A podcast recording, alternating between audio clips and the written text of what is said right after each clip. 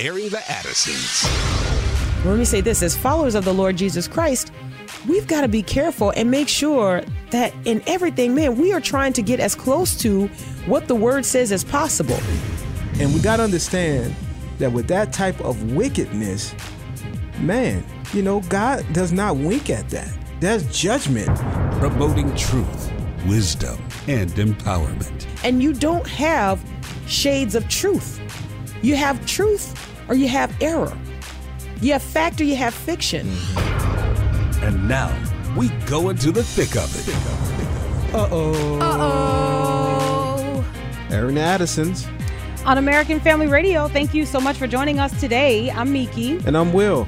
And Sherry B is over in Studio CC, and we appreciate her. We're going to try to get to some calls in the last segment of the show, but you guys know us by now, so, and you're patient with us, right? It's okay, because whatever we don't get to today, we'll just rack it up for Friday, right? And it'll just be like, you know, fire away kind of a thing. But today, we're doing part one of a four-part conversation that we want to have, and we'd like you to not only listen in, but engage us as well. So I really do hope that if we've timed everything right, we can get around the calls. But again, this is what you got right here. I mean, this is what it is, okay? So we'll see. This is part one of what will be four parts. So by the time we get to Thursday, hopefully we will have wrapped up what we want to do. And today, we're just kind of laying a foundation for where we want to go. And the topic over the next four shows will be Sola Scriptura. Mm-hmm.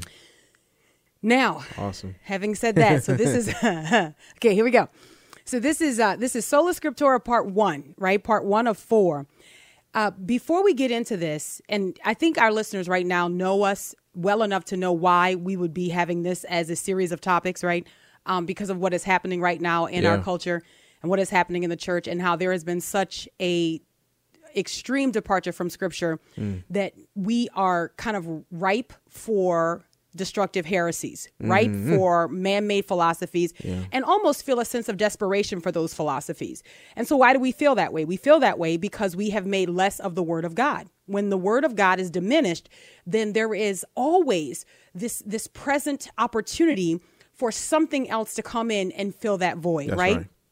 Now, having said that, we feel it's important that we give you some disclaimers. And again, you guys can always email us. There are going to be people who have questions that are going to be outside of the scope of what we intend to talk about today. And as best we can, we're going to stay on topic because we think it's important, right? I mean, the more and more that we drill down on this, we feel like it's really important. But we think it's important to give some disclaimers. So let me give some disclaimers as we get started. And then Will the Great will jump in and we'll just kind of keep it rolling here. Okay. Mm-hmm. So this is part one of a four-part discussion that we're going to have on Sola Scriptura. And it's important for us to mention to people that, one, we are not Calvinists. All right. Two, we are not what would be, I think, defined as like organized, reformed adherents. Right. Which that is a denomination. Okay. That is a group of believers who have set themselves apart adhering to a certain doctrine and certain tenets, okay, that kind of distinguish them as what we commonly call reformed, okay? I have a problem with that because I am a member, Will and I are members of what would be described as the Reformation, okay? Right. So we are reformed, yes, and yet we're not reformed, okay? Right. So, right. So I want... That's important because whenever there becomes this moment where people kind of take over terms, we think those terms automatically mean what the majority has defined them to mean. Okay, so when you say that you are reformed, classically people are thinking, well, I would say, I don't know if classically is the right word, but typically people are thinking that you're talking about a particular denomination. People do not go back to Martin Luther. Okay, when people say that we're reformed, they don't think 95 Theses. Okay, right. They don't think Wittenberg Wall. Like they don't think that. Okay, but that's what I want you to think today when we say that we are reformed and yet not reformed. Okay, this is what we're talking about, and I think that's important as we go along because there are some people who will hear Sola Scriptura and think then that we believe a certain set of beliefs. Right. That's not, in fact, the case. Right. And I am unapologetic about that because I hold to the authority of Scripture. So there are certain things that are tenets of what is called organized Reformation. I don't know how you say it, or Calvinism, mm-hmm. that I do not see in Scripture. Mm-hmm. So I reject those things. And yet again, for anybody who's not at this point thoroughly confused, I am Reformed. Okay. I am Reformed. Okay. So here we go. So what do we mean? What do we mean when we say sola scriptura? And then again, to just kind of drive it home, when we're talking about being Reformed, we are talking about, among other things, celebrating and defending the return of the Scriptures front and center to the gathering of the believers, right? In a nutshell, this is what we're talking about when we talk about the Reformation. We're talking about returning to the authority of Scriptures, mm-hmm. of the Scriptures, right? Getting back to the basics of what the Word taught and what was sufficient for believers before the visible church started to remove the access of the Scriptures to, you know, the peons. Okay. Yeah. All right. So, and I do a whole like church history talk on this, and it's too much to go into now, but you'll just have to go read a book and then see how this all happened. Okay. Dun-dun-dun. All right. So when we talk about sola scriptura, what we mean is that the Word of God is totally sufficient. Amen. We believe that we live for the glory of God. In fact, we know who God is. We know what salvation is by Scripture alone. Amen. And we live for the glory of God as is laid out for us by Scripture alone. Amen. Okay? And we believe that the Word of God is sufficient. It has been sufficient. We're going to make the case for that. And then ultimately, over the next few shows, talk about some of the current cultural issues that we're having. And hopefully, I hope that we will prove to you that the Scriptures are sufficient, that there are things that are questions that are being asked today, that we can answer those questions without bypassing the Scriptures. Yeah. Okay. We can answer those questions. So we assert that the Scriptures can and should be read by every believer, not just a select few. Amen. Every believer should be reading the Word of God, okay? We believe that every believer is personally responsible for its contents. That's right. Now, if you are a teacher, you have a greater responsibility, James chapter 3, verse 1 teaches us, right? But every believer has a basic responsibility to know what God requires of him or her. Amen. Each and every one of us. So it's not enough to just have the Scriptures read to you once a week. It's not enough for you to see the Scriptures up on PowerPoint once a week. You have to have a personal interaction with the Scriptures. I would say daily, right? But at least more than once a week. Okay. If it's not daily, at least more than once a week. All right. So having laid that out, and I know that there is going to be more questions that people would have, you know, but our question this week is, can we sufficiently engage the culture by use of the Scriptures alone? Is that enough for us to sufficiently engage a culture that is in rebellion against God by only going to the Scriptures? Can we be fortified and protected from the culture by only going to the Scriptures? Like if we just say, well, man, does the Word of God have anything to say about that? That is our question. Now, Will and I assert yes. Yes. Mm-hmm. In fact, and I, because we've talked about this, so that's why I'm saying we so much, because, you know, we've kind of come to an agreement on this, right? That we have not encountered any situation in life where we said, nope, it's not in the Bible. Right.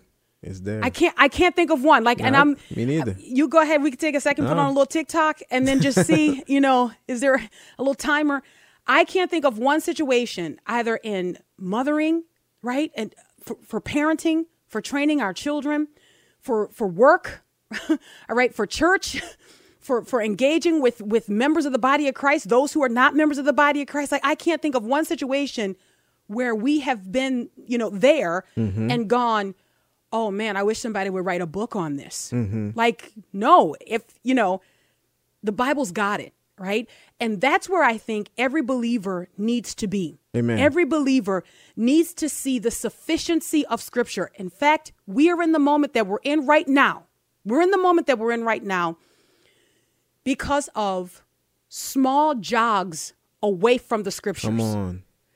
Now, Will and I would argue there are no small jogs away from the Scriptures, but there are some people who would say, you know, that's, I don't know. I'll take that. I'll leave that. Right. So it has been the buffet of the Scriptures, or let me say this, say it this way, the buffet of the application of the Scriptures that has gotten us to this point where you can get the green beans or you can get the potatoes. You know what I mean? However you don't have to, whatever you want, however you like, whatever you want. Yeah. Okay. That is what has gotten us into trouble. Now, let me say this, when we say Sola Scriptura, because I think this is important too, because I know that people have questions about how far do you go with Sola Scriptura? So we mean that the Bible is sufficient as our supreme authority on all spiritual matters, Amen. Right? By this assertion, when we say this, we mean that the Scriptures are the truth that we need. Now, listen, not only for salvation, but for a life lived for the glory of God. Mm. Now, that encompasses a lot. For a life lived for the glory of God. Is our living for the glory of God at stake in our culture right now? Yes. Yes. Genuine, authentic Christianity is on the chopping block. No pun intended, chop. It's on the chopping block in the United States of America, right? And why? Because we have made incrementally, sporadically, I don't know, however you want to say it, but we have made small moves away from Scripture. Mm. We've said, I'll give you this because I want to keep this. Okay, right. I'll let you have that because I want to do this, right? And there have been things that we've seen as hard in Scripture, so we've bent on and said, maybe it didn't really mean that. Yeah. You know, so we can give a little bit on this when it says, it's been saying what it says, what it means, you know. I feel like the Bible is saying, I said what I said. Right. Like the Bible is saying, I said what I said. Right. And we're like, oh, but it could, but you didn't know this and you didn't know that, which is really ridiculous because it shows whenever people say, but the Bible didn't anticipate this. I'm going, then you don't know how we got the Bible. And who wrote it? Holy Spirit? The Holy Spirit of God. So he didn't anticipate. He didn't know 21st century America. He didn't know. So, but again, and we say this jokingly, but guys, it's true. A lot of people do not understand the authority of the Scriptures. Hmm. Do not understand how the Scriptures have gotten to us and why. And so when we don't understand that, we're just like, well, you know, these are nice, encouraging statements. You know, it's like, that's a nice sentiment. The Bible is not a collection of Hallmark cards. That's not what it is. That's not what we're doing. The Bible is not the place where you go for warm and fuzzies, right? Or to use it as a battle axe against people you don't like. That's not what the Bible is. Like, that's not what the Bible is. So here we go. When we say Sola Scriptura, we recognize this, and I think this is important too. I'm not going to the Bible to learn quantum physics, all right? Mm-hmm. I'm not going to the Bible to learn mechanics. I'm not going to the Bible to learn world languages. I'm not going to the Bible to learn how to paint. When we say that the Bible is totally sufficient, we are speaking very specifically, and this is what we're saying very specifically, that everywhere the Bible speaks, when the Bible asserts itself, it is finally authoritative. Mm-hmm. When the Bible speaks, the Bible essentially says, I said what I said. I said what I said. Right. There's no knowledge that is higher than that. There's no knowledge that is greater than that. So if the Bible were to unpack quantum physics, then I would take that class. Yeah. You understand what? I wouldn't go to somebody else. But the Bible doesn't cover that. So what we're talking about is, and I don't want to get too far ahead of the discussion, but what we're talking about basically is having everything that we need that pertains to life and godliness. Amen. Every single thing. We're not left here trying to figure out where do we go and who should we seek out to get the answers to these questions. We don't need any modern philosophies. The Bible is totally sufficient. That Amen. Is what we mean when we say Sola Scriptura. All right. Ari the Addisons, American Family Radio. We'll be right back.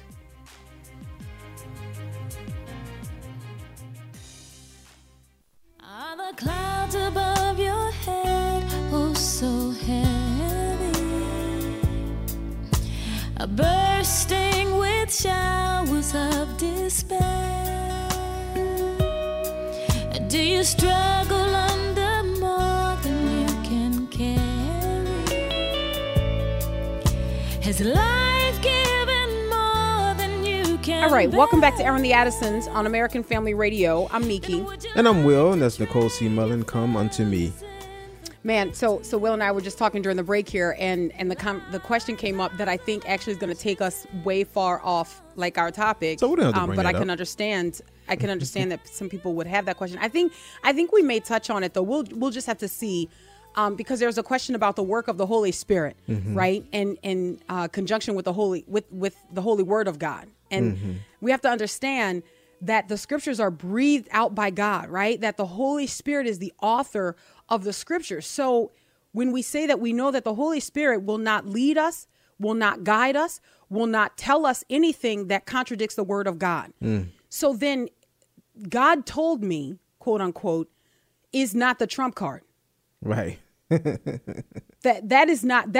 And that's why, I always, so when I disciple women, I always caution against, say,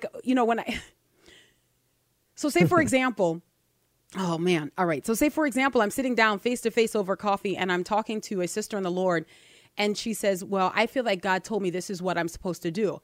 My question automatically is, are you sure you want to go with that? You sure you want to go with that right now? Like, I feel like that really needs to be like the last resort in any conversation when you're talking to someone, whether you're challenged or encouraged. I feel like we need to be very sparing with that. Like, because you understand, okay.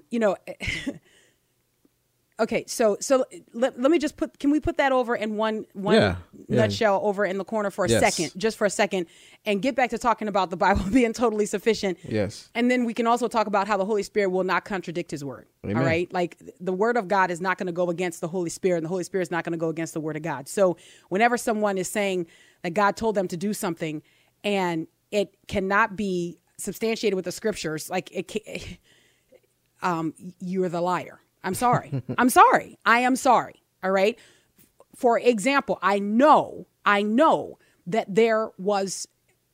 Never mind. I can't. Will the Great, why do you do this? Okay. Here I said we didn't have to bring. You did say that. you went right ahead. Just you bringing it. We're crystal clear on what it is that we're talking about. All right. Because clarity matters to me. Yes. All right. So what I'm saying, when we go to the scriptures, what we should expect is that everywhere the Bible speaks, the Bible is the highest authority. That's what I'm saying. Amen. Everywhere that the Bible speaks, the Bible is the highest authority. It's the full revelation of who God is, what he requires, and how we must live then in light of what he has revealed to us, right? And I think maybe in many different places, but, and of course we're going to use a lot of scripture, because how do you say Sola Scriptura without Sola Scriptorian or Torturian? I don't know. How do you make that an active verb like happening right now? We got to do it. We got to go to the scriptures, right? So the Apostle Peter does something pretty amazing in his second letter, mm-hmm. where he basically says that Jesus has already revealed to him that he's about to die. That's how Peter starts his second letter, right? Which is very sobering. Peter's like, let me just read it. So this is in 2 Peter chapter 1, verse 13. And the Apostle Peter writes this. He says, I think it right, as long as I am in this body, to stir you up by way of reminder, since I know that the putting off of my body will be soon, mm-hmm. as the Lord Jesus Christ made clear to me. And I will make every effort so that after my departure, you may be able at any time to recall these things. Now, as we read through this, what you will hear is that the Apostle Peter is well aware that as he is writing, he is being carried along by the Spirit of God. Mm. So this whole question about, these men just writing letters and then we canonized them and then we gave them authority. No, we didn't. Right. The Holy Spirit instructed these men and they wrote in accordance with those instructions. And the scriptures seem to point to them having full knowledge that they were writing scripture. Mm. That they were writing scripture, not just writing nice letters, guys. So this weights the word of God in a way that somebody's nice love letter is not weighted. Okay? I mean, however eloquent you write, it's not scripture. The scripture is weighted, and the scriptures weight themselves with revelation of who God is, right? So if you continue on in 2 Peter, and this is so important, guys, because our kids are going to have questions. Look, parents have questions right now. Do I need to have a separate talk with my kid about race and racism? That's one of the questions. Do I need to have a separate talk with my kids? What books do I need to read to help me discuss human sexuality and sexual identity with my kids? Now, there may be additional books that become supplements, but please understand that everything that you need to know to instruct your children to live in a world that is in just rebellion against God, it's in the Word of God. This is the Word of God. It's not a book that contains the words of God. That's right. This is the Word of God. So 2 Peter, I'm just going to pick up with, this is chapter 1, I'm pick up with verse 16, right? So Peter's already said, I'm about to die. Jesus has already revealed to me that I'm about to die. I mean, that's pretty sobering, right? So Peter's saying, basically, I'm going to do my best to make sure that you have access to the truth that you need to live after I'm gone. And then he says, remember my credentials. And this is what he says. So here's the Apostle Peter saying, I'm about to die. I'm going to make sure that you have everything that you need to be able to recall this truth, right? And then he reminds them of who he is. So here's what he says. This is verse 16. He says, for we did not follow cleverly devised myths. Mm-hmm. In a modern construct, we might say we're not looking at 20th century philosophies. Right. We're not looking at 19th century philosophies. But Peter says, we did not follow cleverly devised myths when we made known to you the power and coming of our Lord Jesus Christ. Watch this, guys. He says, but we were eyewitnesses of his majesty. For when he received honor and glory from God the Father, and the voice was borne to him by the majestic glory, this is my beloved son, with whom I am well pleased, quote, end quote. Peter says, we ourselves heard this very voice born from heaven, for we were with him on the holy mountain. Now watch this, verse 19. And we have the prophetic word more fully confirmed, to which you will do well to pay attention, as to a lamp shining in a dark place until the day dawns and the morning star rises in your hearts. Verse 20, knowing this, first of all, that no prophecy of scripture comes from someone's own interpretation. For no prophecy was ever produced by the will of man, but men spoke from God as they were carried along by the Holy Spirit. Amen. In other words, listen, I'm leaving you this information, but please understand that my credentials are heavy, all right? I was there on the mountain, okay? Like, I know who Jesus is, okay? And the Holy Spirit is carrying me along as I'm writing this to you. And remember, this is not from my imagination. This is not cleverly devised myths. No, in fact, no scripture has its origin in that. Else it wouldn't be scripture. Right. So when Peter is writing, he's not writing hoping that something he says might stick to the wall after he departs. No, he is writing scripture. Amen. And he knows it. And in fact, Peter does the same thing when he refers to the Apostle Paul nearing the end of this letter, where he refers to the Apostle Paul and says that he writes things that are difficult to understand. He says the Apostle Paul writes things that are difficult to understand. And he says men twist those things to their own destruction, like they do with the other scriptures. I'm sorry, are you putting Paul's writings in the category of scripture? Yes. Why? Because Holy Spirit. Right. Because this is how we are to receive it. And if we don't weight the word of God with the weight that it deserves, then we will never see it as enough. Mm. And right now, what we're fighting for is we're fighting to get out of this vacuum that has been created because of a departure from scripture. So now we don't know how to train our children. So now we don't know how to teach our children. And so now Christians who have more melanin content are wondering, do I need to have a conversation with my sons who have more melanin content about law enforcement? No, you don't. No, you don't. I'm sorry. That was kind of a little bit loud. I'm sorry. I just Because, and not to get too far ahead of the several topics that we're going to look at, when you walk with your more melanated sons through like the Proverbs or through like Romans, and you teach them about authority, right? And you teach them about their answers and how their answers can determine the outcomes of situations. This is biblical. I don't even have to use modern examples. I can go to the scriptures. And if you teach your children to apply these things to their lives, then the outcomes of their lives are drastically different from those who do not apply the scriptures. Facts. Yeah, because those lessons transcend even skin color. Like that just applies, you know, it applies to all, you know, when we read the Proverbs, we read Psalm chapter 1, not sitting in the seat of the scornful, you know, the different portions of the Bible that we can train up our children in understanding how to relate to authority. And it's not based upon any skin color. That's right. That's right.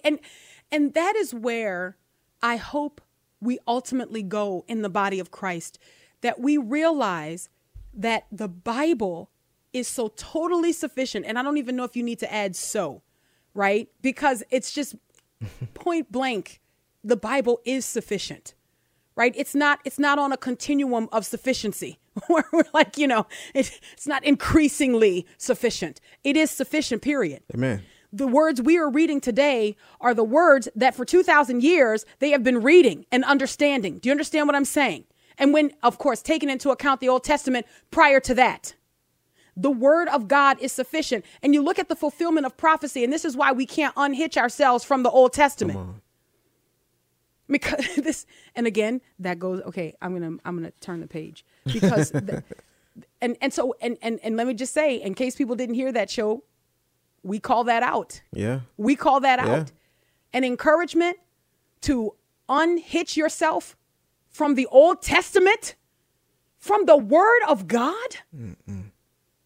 In fact, look, I think it's so important for us to understand that when we are reading the word of God and when we are applying the word of God, we get it fully. We understand it unequivocally that the word of God is breathed out by God, right? That this is not something that we just decided, again, makes us feel good. Right. I tell parents this. I tell moms this in particular. I think it's so important that when our children come to us and they ask us questions, even when we know, now, of course, this is within reason. There are some questions that, you know, as we talked about, like I'm just throwing this out here, quantum physics. OK, right. So, I mean, right. There are textbooks for that. Right. OK. But questions that deal with matters of holiness, righteousness, how do we live for the glory of God? What does God want us to do? When our kids come to us and they ask us questions about engaging the culture today, let us not be guilty of just immediately kind of spouting off what we think is a good response for them. What we should always endeavor to do is say, well, let's see what the Bible said that. You can already feel how tedious that is. Say and that it again. Is tedious. Let's see what the Bible says about Let's this, see what the basically. Bible says about that. Yeah. And I know that even as I said that, like people feel like, oh, that feels tedious. It is tedious. It is. But this is what we're supposed to do as believers. You know, this is the book that we default to, or that we say, hey, when there's a situation, a circumstance that come up, you know, our first nature should be to say, man, what does the Bible have to say about this? How do I navigate this through the word of God? And maybe we have to train ourselves, you know, to think that way. But that should be our response, especially in the days that we're living in right now. We have no choice, Will the Great. We have no choice. And we're doing two things when we do this. One, we are teaching our kids the word of God. Amen. But two, we are teaching them that the word is their final authority, not us. Yes. So that means that the word will be with them in places that I cannot be. That's right. The word of God and the spirit of God will guide them through situations that I am unaware that they're even happening. That's right. But if I have built my kids' navigation of culture and life around what does mom and dad say? Come on. Like, well, what? Then now all of a sudden they're in a situation where they're like, I don't know. I don't know how to live. What we want to do from the youngest age possible as we want to teach our children to rely on the word of God. It became a running joke early on as we were training our kids in the scriptures early on. In particular, became a running joke with JD because he would say, God, everything is in the Bible. Whether it's a proverb or whether it's a psalm, he would say, everything is in the Bible. And how do we get to that point? When we talk about things, we have conversations, we're sitting around our table. Parents are supposed to be saying, you know, the Bible says something about what you just did. Mm-hmm. You know, the Bible says something. The Bible has an opinion on what you're asking. The Bible says something about that. And you know what that does too? When they see that, when our children see that, it gives them such an esteem for the word of God, because they see like, man, whenever there is something that comes up and my parents are steering me to, let's go to the word of God, it builds within them an esteem for the word of God, that this is, like you're saying, the final authority, and everything that we need in our life is contained in the Bible. Amen. Amen. Your child will one day be outside of your presence somewhere. Exactly. I don't want our children, we don't want our children wondering, what will my mom and dad do in this situation? We want them to be able to go to the word of God and make right decisions that are consistent with their profession of faith. Are you saved? Does the Holy Spirit indwell you? Then he can lead you. Amen. You should follow him. He can lead you. That's right. All right. Aaron the Addisons, American Family Radio. We'll break and we'll be right back.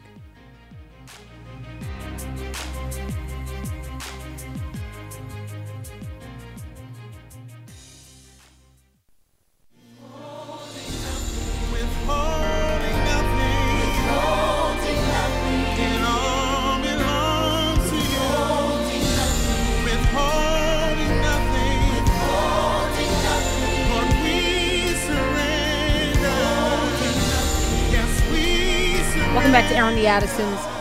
I'm Miki. And I'm Will, and that's William McDowell, Withholding Nothing. All right. If I can just have a few more minutes to try to, land today's show, and then we'll open the phone lines here to get your response to this. And what I also want to do is run through a list of some of the things that we intend to look at, and in light of the Word of God being totally sufficient. The Apostle Paul, in his second letter to Timothy, in fact, his last letter, the last letter that he would write before he would lose his life, he reminds Timothy that that the scriptures are breathed out by God. But when you get a picture of the context of that, because we're talking about the scriptures being totally sufficient, right? The scriptures being totally sufficient. Paul tells Timothy, he writes to Timothy, and this is 2 Timothy chapter 3. We're familiar with this passage, but I'm going to go a little bit before verse 16, because I think it's something important for us to see before we get to verse 16, which people understand. All scriptures breathed out by God. A lot of people know that. We've heard it. We've kind of been acquainted with that, you know. But in context here, the Apostle Paul tells Timothy this in verse 12, indeed, all who desire to live a godly life in Christ Jesus will be persecuted, all right? While evil people and impostors will go on from bad to worse, deceiving and being deceived.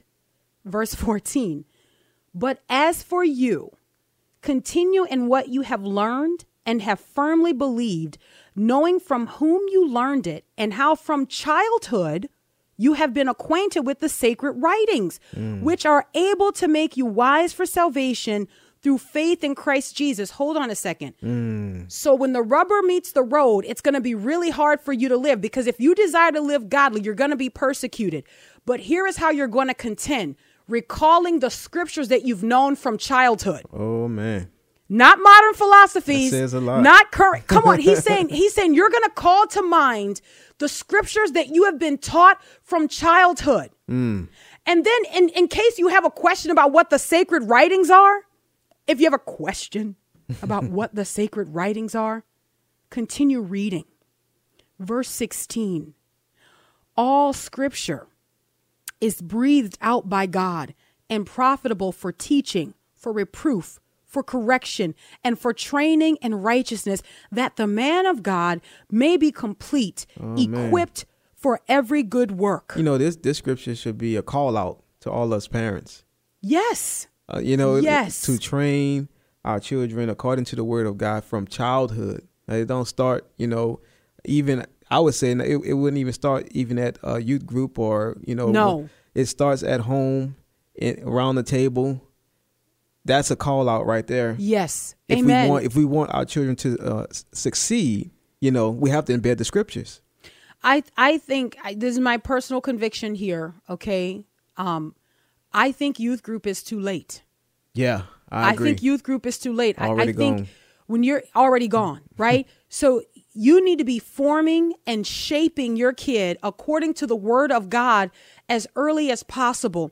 Listen, what we understand is that we have a commonality around the scriptures. We are followers of the way. Amen. All right. And so it means that we not only live by the scriptures, but it means that we carry the scriptures with us out into our daily life, right? Mm-hmm. So it's not just at home I'm reading, then I get up and I go do me.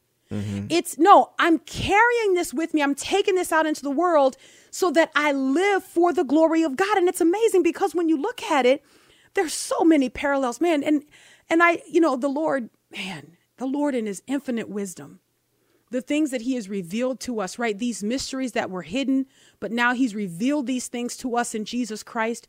If we read the scriptures and really take these things to heart, we can see that God has been showing us something for a long time. It's not just like implements of worship that are shadows and types. Mm-hmm. All right. It's not just like, you know, the inner sanctuary that becomes shadows and types, but it's even down to the fact that God made a specific group of people and set them apart, making them move in and out of cultures with a unique way to function. That's a shadow and type, y'all.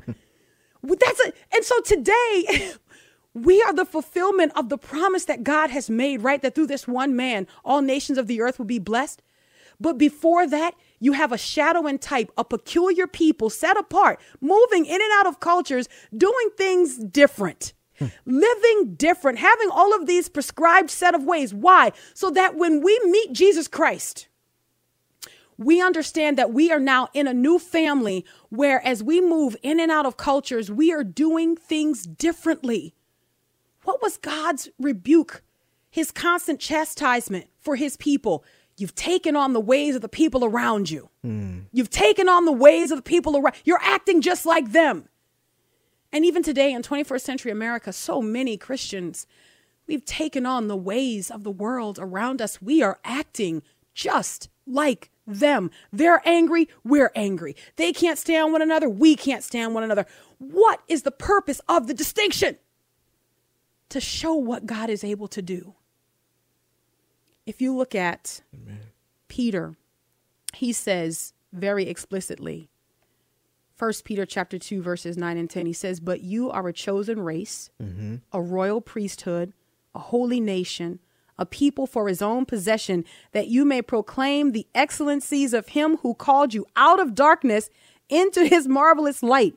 Verse 10, once you were not a people, but now you are God's people. Hello, Abraham.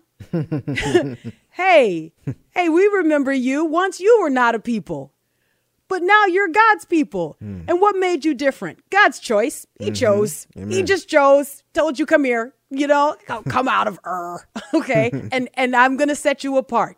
Right. And Abraham responds before he has the covenant of circumcision. Mm-hmm. He has his faithful response. The Apostle Paul unpacks this beautifully in Romans. Yeah. Go read Romans 4, 5, and 6. It's beautiful. It's beautiful. But what does God do? He sets apart for himself people. And he shows that these people are totally different from everybody else around them. It's a shadow and it's a type, guys. It represents this same priesthood, this different nation, this different group of people that we're in. The problem is we keep trying to be like those people around us. Come on. We keep trying to act just like them. Now, I want to say this, and I was thinking, well, I don't know. Did I finish reading the scriptures? Verse 10, once you were not a people, but now you are God's people. Once you had not received mercy, but now you have received mercy. Mm-hmm. And I know that at this point, there are people who are like, okay, so how does the Holy Spirit come into play here? You know, as we talk about the word of God being our final authority as we are living life. Look, there are some things, for example, and man, I got way more than what we have minutes for. But let me just say this. So with our children, as we began to train them in the word, right? And this is according to their capacity. As their capacity increases, then we increase. All right. The bigger their containers, the more we pour in. Amen. All right. They're little containers, so a little goes in. But the big, as they grow, I know your container's growing. I'm pouring more in. I'm going to make you tell me you don't understand. I'm not going to say, oh, you can't understand. Right. No, I'm going to, you tell me you don't understand. So we taught our kids from a very early age, right, that the word of God is their authority, that the word of God has everything that you need to know how to live. Right?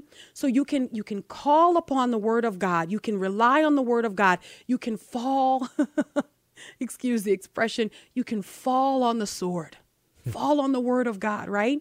The only thing that's going to die is your flesh. Hello, fall on your sword. Every Christian, fall on your sword. Your flesh will die, right? Mm, and I remember two years ago having this conversation with JD. And JD is uniquely designed. All of our kids are uniquely designed, but you can see the way that your kids are bent. And this is the bend is from the Lord. That's right. Okay. The bend is from the Lord. You can see this. You start to see the interest that your kids have and the way they process information, the way they think about things. And so JD is very analytical. He thinks deeply about things. We noticed this in him very early on. And about 2 years ago, JD told me about an experience that he had as he was walking through our neighborhood. And he said, there's kind of a bit of a hill. So he usually struggles when he's coming back up on the bike, you know, you get back up the hill, right? Going down is fun, right? And he said, as he was going down the hill, he had this question, because we were talking about evangelism and how we share the truth with those around us, because we want people to know Jesus Christ. We want people to become followers of the way, because we believe that this is the only way to see God. Amen. All right. So he had this question in his mind. He didn't ask me. He was just thinking this question as he was going. He said, Mom, I was going down the hill. And he said, I was thinking, how will I know what to say to a non-believer when I come face to face with them? Mm. Like, how will I know what to say? Because we teach them apologetics. We teach them how to give a defense for the faith. And there's a lot of information. And so his question in his mind was, how will I know what to say? Like, what do I draw on and where do I start? Right? He said, this is the question he was thinking. And then he said, and this was after he got in the house, he gave me the whole little rundown. But he said, as I was coming back up the hill, he said, in my head, I felt like, don't worry about that, because God will give me the answers. God will tell me what I need to say. I said, JD, the Lord was speaking to you. Amen. Now, this makes some people nervous. This is where I have to jump off. This is why I make the distinction here, because I believe that the gifts are still in operation. And I believe that the Spirit of God who indwells us speaks to us. That's right. He leads us. He guides us. And I said, JD, the Lord was speaking to you. And he says, how can I know that? He says, how do I know that wasn't just my thinking? And I said, because your thinking took you back to scriptures. Mm-hmm.